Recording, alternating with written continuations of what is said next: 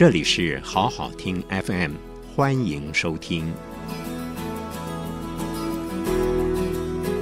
今天要跟各位讲一个非常特别的感觉，就是水里面的声音和水里面最厉害的歌手。很多人会觉得说：“诶，水下怎么会有声音？我们在水下其实听不到什么样的声音呢？”那其实因为我们是在陆地上的生物，其实，在海洋中啊。它充满了各种各样的声音哈。那在物理上面来讲啊，那水是有利于声音的传播的，因为它的密度比较大嘛。所以在水里面发展的话，演化的话，它利用声音其实比在空气中间利用声音啊更有效率。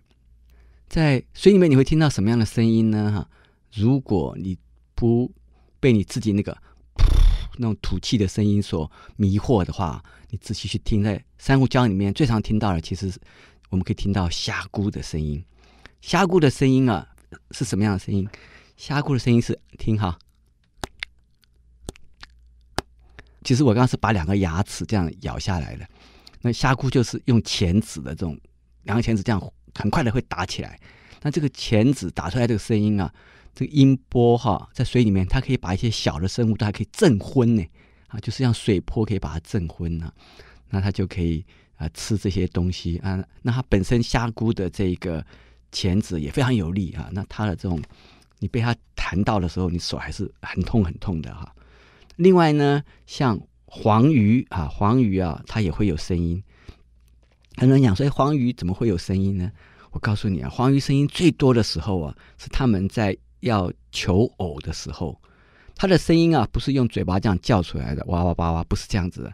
它其实是鱼，不是有鱼漂吗？哈，就是沉啊、浮啊那个鱼漂，它上面那个有一条肌肉啊，它那个肌肉就可以弹，就像我们弹吉他一样，弹那个鱼漂。然后那鱼漂啊，里面不是有空气，它就会震动，它就会有声音，它就形成了黄鱼的声音。那我们认为这些黄鱼在求偶的时候，啊，这个声音就是。公的来吸引母的啊，一起哎，我在这个地方，我在这个地方啊，他就在里面啊聚集了。早年的时候啊，有一些科学家，他甚至会利用这种声音来抓这个黄鱼，他就把呃麦克风哦放到水中间去，听到哪边哪边有这种呃黄鱼的这个刚刚讲发出来这些声音，然后就到那个附近去网用网子捞。一下子就捞掉很多很多的黄鱼，他就，呃，花了很少的成本，可是有很大的收获。那在早年这可能没有什么不对啊。那现在我们回头来看呢，它可能是不太恰当的做法。为什么？因为我们还是应该要让这个鱼先能够生殖出去了以后，有小鱼，小鱼能够再出来了以后，再把它抓起来。不然它正要生殖的时候，你就把它抓走了，不是非常非常可惜吗？其实我们在吃台湾附近的黑尾鱼啊，也有类似的情况。我们在台湾附近钓起来的黑尾鱼啊，大部分都是很大了哦，大概就是几十公斤甚至上百公斤的。然后它们的精巢和卵巢啊，也都快要成熟了，所以它们其实是在台湾附近比较温暖的海域来生蛋，然后繁殖的。可是因为我们把它钓起来了以后，呃。它就没有机会繁殖下一代啊，就被我们吃掉了。那我们吃掉一条鱼，可能丧失了几百、几千、几万个小生命存活的机会。所以在什么时间呢、啊，去抓这个鱼或者抓这些海洋生物，其实非常重要的哈。那另外还有一种鱼啊，叫做叫姑鱼啊。叫姑鱼其实有些钓鱼的人的人都知道，你把有些鱼钓起来的时候，你要把它从钩子上取下来。这个这个单儿啊，那个鱼就会发出一些声音。那它的声音啊，大部分是从喉头啊、咽喉齿啊，鱼的咽喉那边也会有牙齿啊，它会互相打哈、会发出那种咯咯咯咯的声音。那呃，我们在把它抓起来要拿它的时候，它发出来咯咯咯咯声音，当然我想一定是非常不爽，对不对哈？或者是它痛的哈。但是它在水里面呢，我们认为它其实是呃。鱼和鱼之间呢，一种沟通的方式。不过啊，讲到沟通啊，我们知道最会发生的是什么海洋生物啊？当然就是海豚和鲸鱼了。对不对？哈，他们其实是最会发声的这个声音哈。那我今天就要跟各位讲，海洋里面有那么那么多的声音呢，但是最会唱歌的歌手就是鲸鱼，而且是特别的一种鲸鱼，它叫做座头鲸啊，那英文叫做 humpback，h u m p b a c k 啊，我想翻译成座头鲸啊。那座头鲸呢，它在求偶的时候啊，它的唱的歌啊。真的是五花八门呢、啊，用五花八门这个形容啊，搞我还不足以形容他唱的歌的复杂度哈、啊。那我们呃，有的时候我们当然有些，譬如在看电视的时候，我们可以听到他真的播出声音。那在这个地方呢，是很抱歉啊，马方老师也没办法做出这个声音给你听。可是我们从文献上读到的翻译出来的字哈、它有呻吟的声音，它有。低吼啊，就像那个狗啊不舒服那种，嗯，那种声音。它有咆哮的声音哦，它还有鼻音，像我们打鼾那样子那个那种声音。它还会有吱吱吱吱啊，像我们踩到那个老鼠的尾巴那种老鼠那样吱吱叫的声音。它还会有口哨的这种声音。你想想看啊，这么多的声音组合起来啊，很多那种录音的科学家听到这个声音以后啊。都觉得这个声音啊，虚幻的，不像真的在世界上出现的那种声音。那这个声音到底是哪一个人发出来的呢？或者哪一条鱼发出来的呢？啊，因为我们其实是看不到的了哈，所以只是录下来的。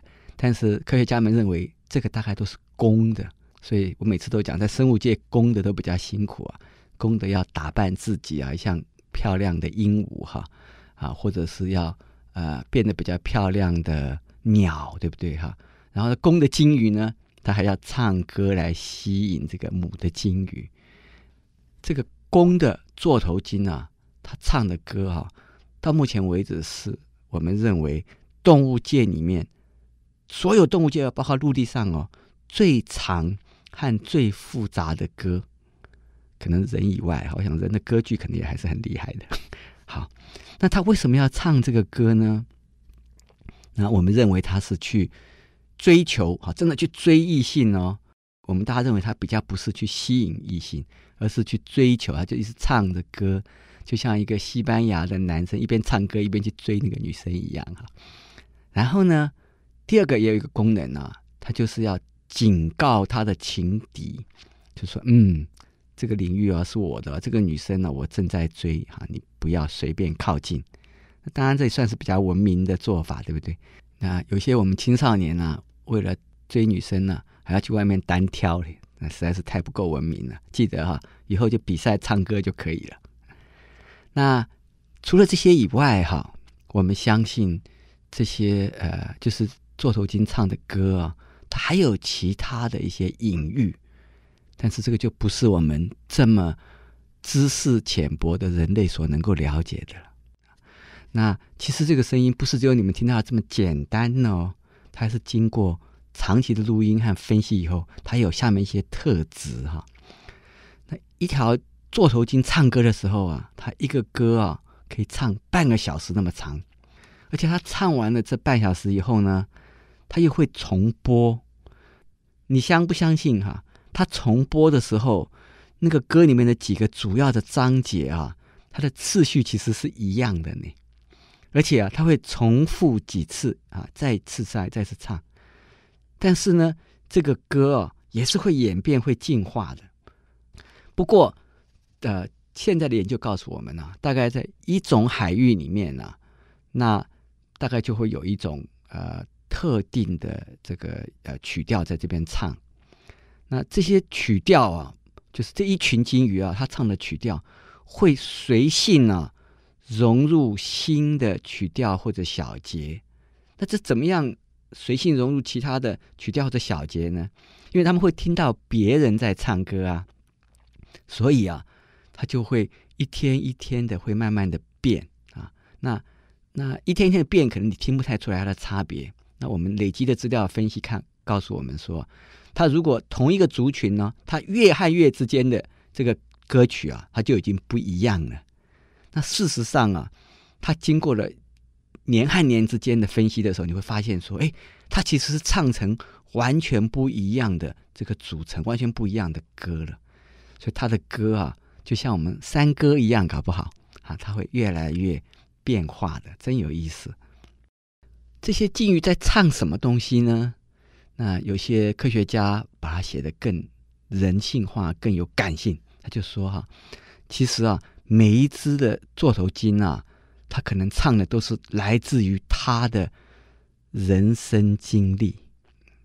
但是呢，我们科学家也知道啊，这些人生经历，刚刚讲的说，在每一个海域里面，其实是有它的特质的。所以啊，我们录了很多很多的海域以后，我们还是可以从这些声音里面辨别出来，大概这一群鲸鱼啊。是来自于哪一个海域？我们一开始有讲啊，那鲸鱼和海豚呢、都会发声啊，但是经过我这样进一步的这个诠释以后，你会发现，他们鲸鱼和海豚发生的意义跟我们所想的那种声呐，其实是不完全一样的，跟一般社会上的了解是有不同的意义的哈。在鲸鱼来讲哈，它大部分在一起群游的都是。一个家庭或者一小群的这个鲸鱼，或者呃比较熟悉的、熟识的一群鲸鱼，所以鲸鱼和鲸鱼之间的声音啊，它比较像人和人的沟通。那海豚呢，它有时候会有上百只的整个群体的那种那种群游那种讯号，所以可能在海豚的这种中间的这种声音啊，还是不是声呐，就是发的声音呢？它可能是一种群体之间互动的行动的一种讯号。刚刚我讲了好几遍，这个声音跟我们的声呐是不一样的。我刚刚讲都听得见的声音。那金鱼和海豚呢？其实还有另外一个非常厉害的声音，就是所谓的声呐，对不对？就是在水里面呢、啊，他们会发出一些声音，哒哒哒哒那种声音哈。有的时候。录音录得到，有时候录音录不到哈。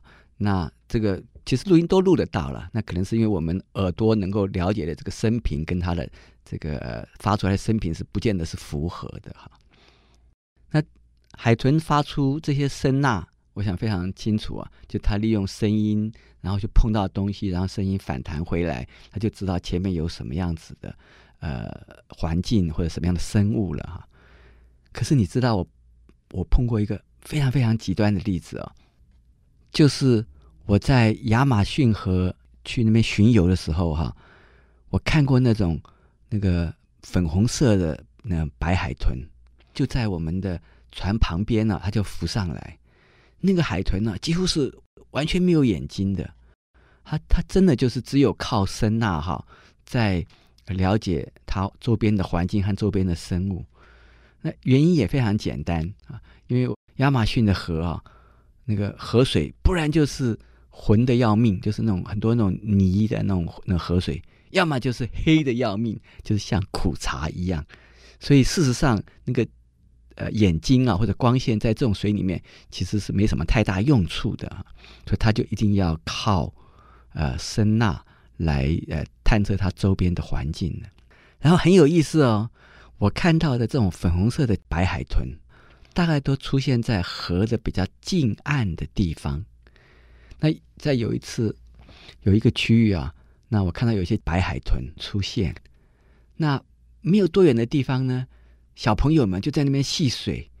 那些小朋友戏水可没有我们这么文雅哈，他们是爬到那种五六公尺高的那个树上，从那个树上就这样跳到水中间去，然后就砰这样子掉到那个水里面。你知道？别人可能觉得很好玩，像我们这种科学家去那个地方啊，哎，实在是还改不了自己的老习惯。我就在想啊，这么大的这个入水的这种声音啊，那在附近游泳的这一些粉红色的海豚啊，或者白海粉红白海豚啊，那它那么敏感的那个耳朵，怎么能够受得了呢？哈，可是很奇怪哦，粉红白海豚啊，真的就在这个人的附近的近岸的地方啊，出现的机会比较多。那亚马逊河啊，还有另外一种也在这个河里面游的呃海豚，那就是江豚。江豚就比较像我们正常看到的呃海里面那种海豚呢，也非常有意思。那它出现的这种环境呢，就是比较大的开阔的水域哈、啊。那我说大的开阔水域啊，就至少超过好几百米啊，这种大的这种水域。那显然呢、那他们的眼睛和他们的声纳就跟海里面的海豚一样是并用的。那真的在河里面生活的粉红白海豚呢，可能真的眼睛就不太有用，而是靠它的声纳了。海中间的声音啊，其实是一个很少人去碰触的领域，但它其实是非常非常特殊的。那除了这些生物的声音以外，也有很多人为的声音。那这些人为的声音也和这些，譬如说呃，鲸鱼啊、海豚，它本来利用声音在沟通的，也造成了很多相互的干扰。那这个事情呢、都值得我们进一步去了解。